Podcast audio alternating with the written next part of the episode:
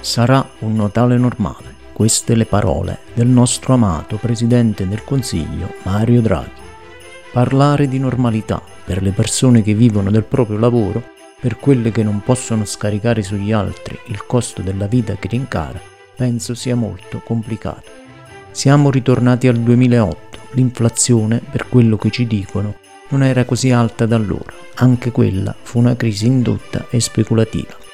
È noto che ogni tot di anni bisogna dare qualche colpo ai diritti, alle sicurezze del popolo, per mantenerlo docile e impaurito, così da non pretendere troppo. Quello che facevano prima le guerre, oggi lo fanno la speculazione e la propaganda. Ogni giorno è un salazzo, il prezzo dei carburanti, il costo dell'energia elettrica e del gas si ripercuotono direttamente su beni e servizi, senza alcuna speranza di ritornare ai livelli precedenti. Si parla tanto di riduzione delle tasse, ma la stangata sulle famiglie è già arrivata da mesi. Le misure promesse sono briciole.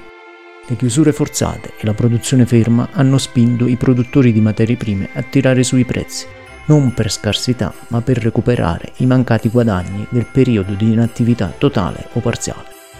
La solita speculazione di chi gioca alla ricerca del profitto rapido, sfruttando il periodo di emergenza vero o presunto.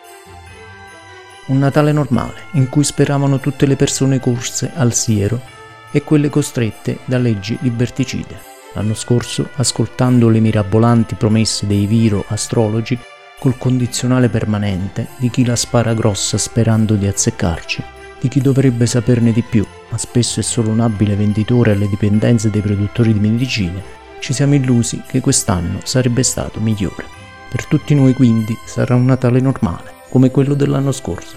Per loro potrebbe essere un Natale diverso. Potrebbero trovare sotto l'albero un regalo in più. Io, per sicurezza, dubito di tutto. Tu fai quel che vuoi.